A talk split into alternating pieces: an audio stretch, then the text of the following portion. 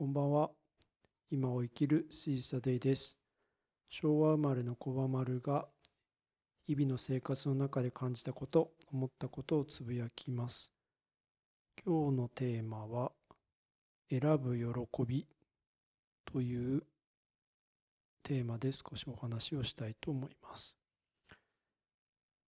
何かを買おうと思っていろいろ調べてる時って楽しいなとか、と趣味のこととかで何か新しいことをしようと思って調べ物をしている時って楽しいなという話です。で、一つ目の何かを買おうと思っていろいろ調べてる時って楽しいという件についてですが、実はですね、5月の末ぐらいから、ポッドキャスト用の収録用のマイクを新しいのを買いたいなと思って調べています。できっかけは、まあ、この音声配信を私が始めるきっかけを作ってくれたあやこ P から、最近のあの音声配信になんかノイズ入ってませんか？って小丸さんの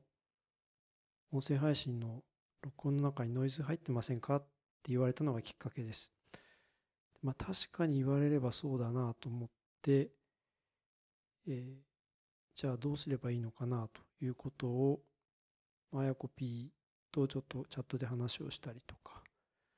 あとはネットで調べていたところですね、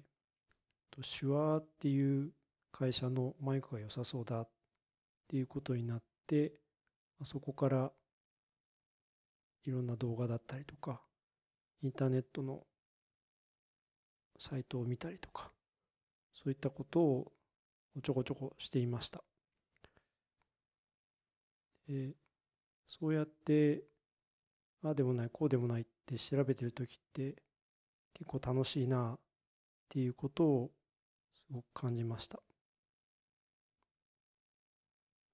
はい、あの、マイク自体は近々買おうとは思ってはいるんですけれども、今ちょっとタイミングを見計らってるっていう感じです。それから、えー、と2つ目の話ですね。趣味のことで新しいことをしようと思って調べ物をしている時って楽しいかなっていう話です。で、こちらの話は何かって言いますと、今私この音声は録音ですね。は、えっと、ワイヤレスマイクを使って音声配信用のこの録音をしています。で、このワイヤレスマイクを買うにあたってもいろいろ調べて、これがいいかなと思って、今はですね、サラモニックのブリンク900っていう製品を使っていますが、これはこれであのいいんじゃないかなと思って買ったんですが、先端ののノイズ入ってますよっていう話が出て、で、何か解決策ないかなと思って、ここ1日、2日ぐらいですね、インターネットで調べていました。その結果ですね、WavePad っていう iPad 用のソフトを使うと、その1機能の中でノイズ除去ができるっていうことが分かって、過去の録音した音声に